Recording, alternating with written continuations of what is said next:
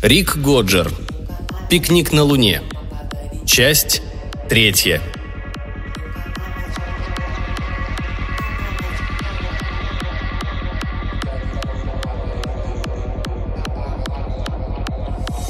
Над нами чернело небо, и звезды с любопытством наблюдали, как я выпутаюсь из этой заварушки. Надо что-то делать. И делать быстро. Что ты предлагаешь? Голос мой дрожал. У меня есть две идеи.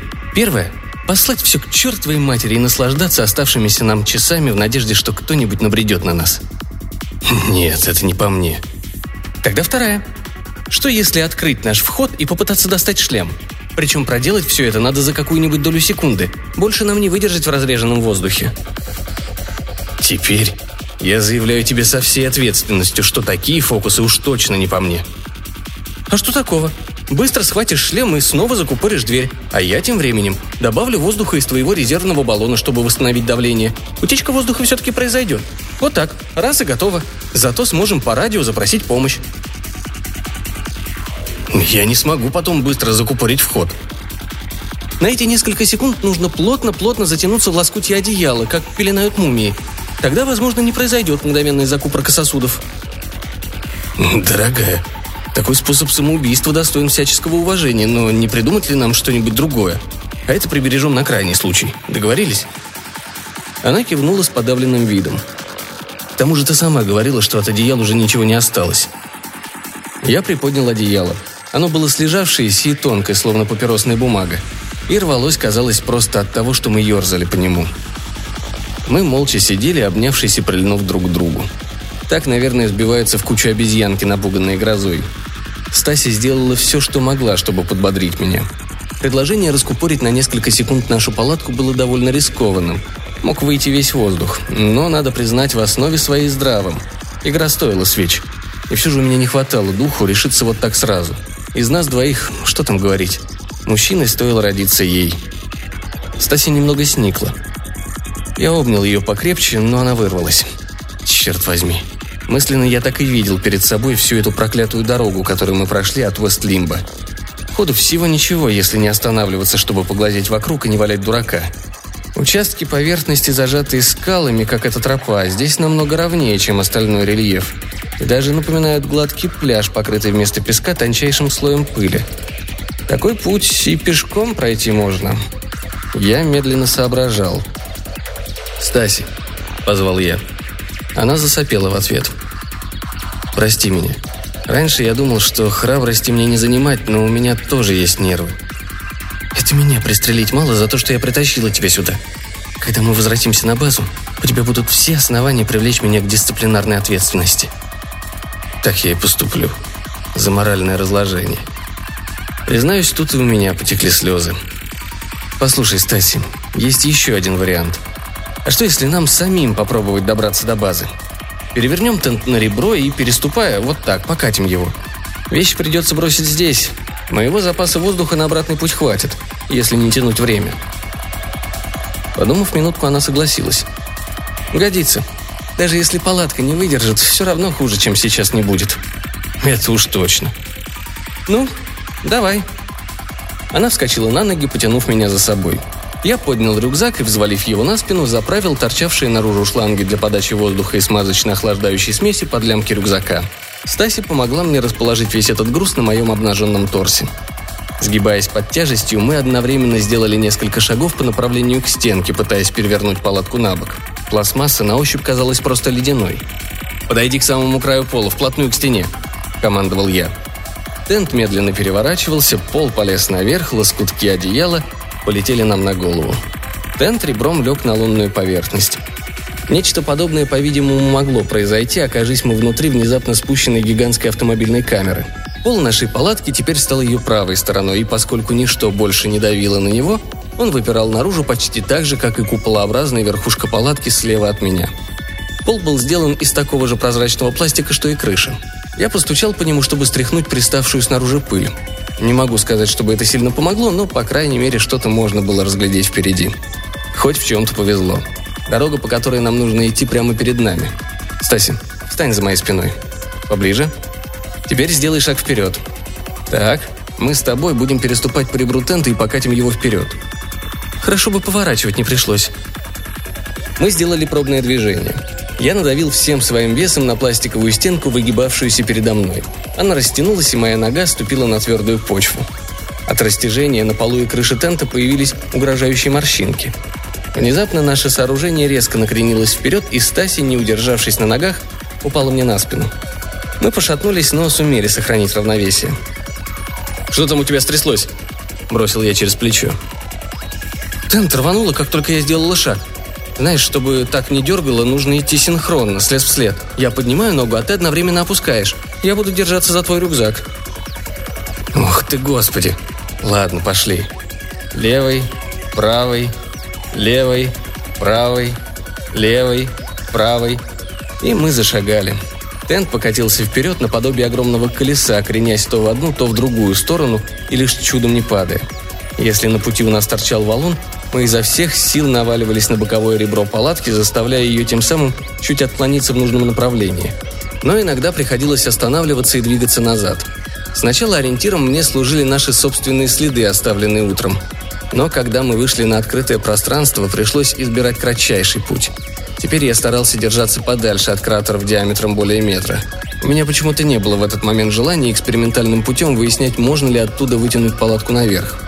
Дела у нас вообще-то пошли лучше, чем я предполагал. Мы по прямой спустились со склона, при этом я непрерывно отсчитывал в такт шагам. Левый, правый, левый, правый. А орала, чтобы я заткнулся. Так мы и катили вперед нашу палатку. Острые обломки камней впивались мне в подошвы ног. Когда покрытая пылью равнина осталась позади, а впереди показался каменистый отрезок пути, я всерьез забеспокоился, что мы все-таки порвем тент. И тогда хоть расстарайся, ничего не придумаешь. Конец. Стаси, затыхаясь, тащилась сзади и чертыхалась, наступая на острые камни. От наших одеял к этому времени остались одни клочья, и когда тент переворачивался в очередной раз, они снова сбивались вниз.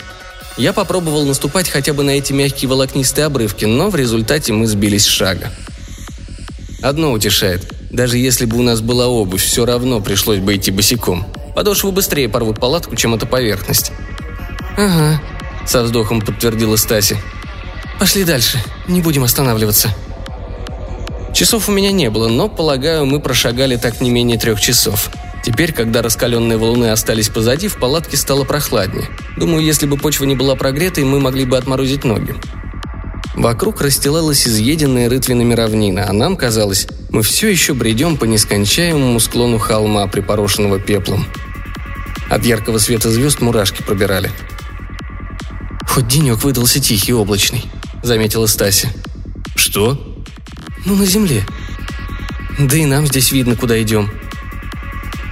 «А, я размышлял, сможем ли мы форсировать преграду, если таковая возникнет на нашем пути. Я рискнул и сошел с протаренной нами дорожки, надеясь сократить расстояние, но здесь теперь мы оказались в совершенно незнакомых местах. Чем ближе мы подходили к базе, тем сильнее отклонялся к западу склон Гивелия. Справа между волнообразными холмами выглянуло солнце. Мы подошли к первой разогретой солнечными лучами прогалине и обожглись, будто ступили на раскаленную сковородку. «Быстрее назад!» «Обжег ногу?» «Еще нет, слава богу!» «Как же пластик выдержит такой жар?» «Ничего с ним не случится. Этот материал любую температуру выдержит, а вот нашим ногам туго придется». Мы присели передохнуть. Тент снова перевернулся. «Сколько нам еще идти?» – спросила Стаси, пока мы пытались перебинтовать разбитые в кровь, покрывшиеся волдырями ноги обрывками одеяла. «Меньше километра.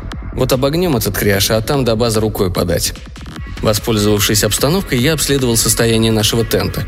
Было очевидно, что промерзший сцарапанный пластик не протянет долго. Кое-как перевязав ноги, мы снова подняли тент и покатили его вперед. Оставшаяся часть пути заняла у нас много времени. Приходилось перебегать от одной затененной площадки к другой, а затем отдыхать. Но самое страшное – это, конечно, залитая солнцем открытая поверхность. Вот где тебя поджаривает точно грешника на костре. И на каждой остановке в тени я обдумывал, как быстрее и с меньшими потерями преодолеть очередное пекло, да при этом не напороться на торчащие повсюду валуны. При каждом нашем шаге пластиковые стены палатки издавали негромкий пугающий треск. Боль пульсировала в разбитых ногах, но я из последних сил плелся вперед. Если я с трудом стоял на ногах, то каково же приходилось Стасе?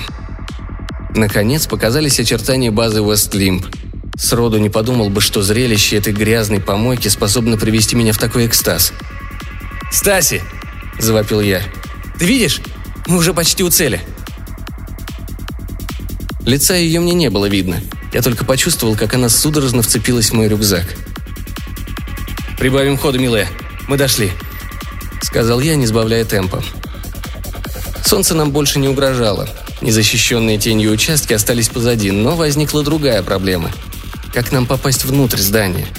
Самое лучшее – подобраться поближе к грузовому люку, просторный тамбур которого позволит вкатить туда палатку, не повредив ее. Пока мы приближались к базе, я изложил Стасе свои соображения на этот счет. Нам придется попросить кого-нибудь раскупорить тамбур. Мы будем проходить прямо под витринами бара. А предчувствие подсказывает мне, что дело идет к концу смены, и народу в баре полно. Скоро спиртное начнут продавать со скидкой. Нас не могут не заметить.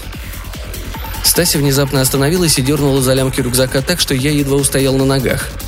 «Что ты сказал?» — хрипло спросила она. Я все не мог взять в толк, что ей не нравится. «Ты предлагаешь мне пройтись совершенно голый перед окнами бара в час пик?» Обернувшись к ней, я попытался было урезонить Стаси. «Пойми, нам повезло, что мы вообще остались живы. О чем ты говоришь?» И тут она разрыдалась. «Делай со мной что хочешь, я не пойду туда». А ведь никто иной, как она, помогла мне выстоять в этой передряге. До сих пор мороз по коже идет, когда вспоминаю наш переход. Изжарились мы лучше, чем осетрины на вертеле. На ногах живого места не осталось. Даже если бы и не проделали этот путь, а просто находились в палатке. Мы играли со смертью. И всякий раз, когда приходилось совсем туго, это она вселяла в меня надежду, не позволяла впасть в отчаяние. Только теперь, впервые, выдержка и чувство юмора, которые я мог оценить как никто другой, изменили ей. Какой-нибудь подонок на моем месте наверняка сорвался бы, наорал на нее. Но только не я. Я обнял ее, окинул взглядом ее фигуру, провел руками по спине, по волосам, гладил ее грудь, нежный живот. Я сам уже не соображал, что делаю. «Стася, Стася, дорогая!» – задохнулся я. «Такой красавицы, как ты, этим придурком за всю свою жизнь видеть не доводилось. Ты сама это знаешь». В эту минуту в левом ухе у меня щелкнуло, а левое ухо, надо сказать, у меня вместо барометра. Давление воздуха в тенте начало падать. Значит, как мы его не берегли, где-то появилась прореха. Стаси тоже почувствовала неладное. Она снова вцепилась в мою упряжь и подтолкнула меня вперед. Моим единственным желанием было броситься на утек. «Удвоить темп!» — рявкнул я. «Левый, правый!» И снова нам повезло. Сквозь туман, уже скапливавшийся в палатке, я разглядел, что люк открыт. Это походило на грубейшее нарушение техники безопасности, но я до конца дней благодарен тому неизвестному нарушителю. Сам я вышагивал первым. Стаси пряталась у меня за спиной. Таким манером мы продефилировали перед окнами бара. Я помню округлившиеся глаза, открытые от изумления рты и застывшие руки с бокалами. В тот вечер за стойкой стоял сам Поркнер. Он потом рассказывал мне, что такой гробовой тишины, которая воцарилась при нашем появлении, он не помнит за долгие годы работы в баре. Мы со Стаси влетели в тамбур с такой скоростью, что я заработал синяк с разбегу, ударившись лицом о внутреннюю дверь. В ушах у меня покалывало, сердце готово было выпрыгнуть из груди. Только теперь я понял, что налетел на пульт управления входом и проехался по рубильнику аварийного блокирования. Дверь люка с металлическим лязгом захлопнулась. Тен сразу опал, опутав нас, а в тамбуре гудел, наполняя его потрясающий свежий воздух. Выпутываясь из тента, я стукнулся о стену. Стаси просто плюхнулась на пол. Мы оба, задыхаясь, глотали воздух. Только я собрался ляпнуть что-нибудь вроде «Слава богу, дошли», как за внутренней дверью послышался топот и возбужденные голоса. Публика, поджидавшая вожделенного часа, когда после рабочего дня спиртным в баре начинали торговать со скидкой, почтила нас своим вниманием. Стася рванула на себя дверь палатки, выбралась наружу и процедила сквозь сжатые зубы. «Убью первого же ублюдка, который сунется сюда», «Эй, Суареш, ты в порядке?» – раздался в динамике знакомый голос Поркнера. Он, по всей видимости, первым пришел в марафоне от стойки бара до грузового отсека. Я отшвырнул тент и ладонями закрыл объектив телекамеры, обозревавший внутренность тамбура. «Мы в полном порядке», – сказал я в переговорное устройство. «Но хорошо бы что-нибудь накинуть». «Об этом уже позаботились», – ответил Поркнер. Но у нас тут зажегся аварийный сигнал, придется открывать люк вручную. Отойдите в сторону». Мы со Стаси прижались к стене. После переговоров, которые, казалось, длились целую вечность, послышались металлический лязг и клацанье. Затем дверь подалась вперед и образовалась щель, в которую просунулась рука Поркнера. В руке были две белоснежные скатерти. Да будет благословенное имя этого благородного человека. И чтоб мне пусто было, если я еще раз позволю себе охаять его спагетти. Под рукоплескание зрителей мы со Стаси, скромно задрапировавшись в тоге, шагнули в пропыленный коридор.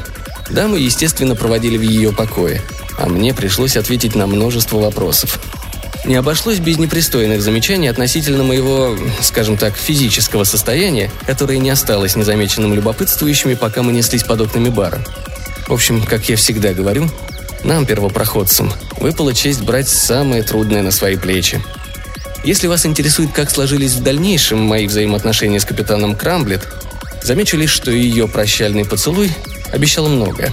Когда мы повстречались с ней в следующий раз, она спросила, нет ли у меня желания покататься на лыжах. Дело было на северных ледниках Марса. Но это уже совсем другая история.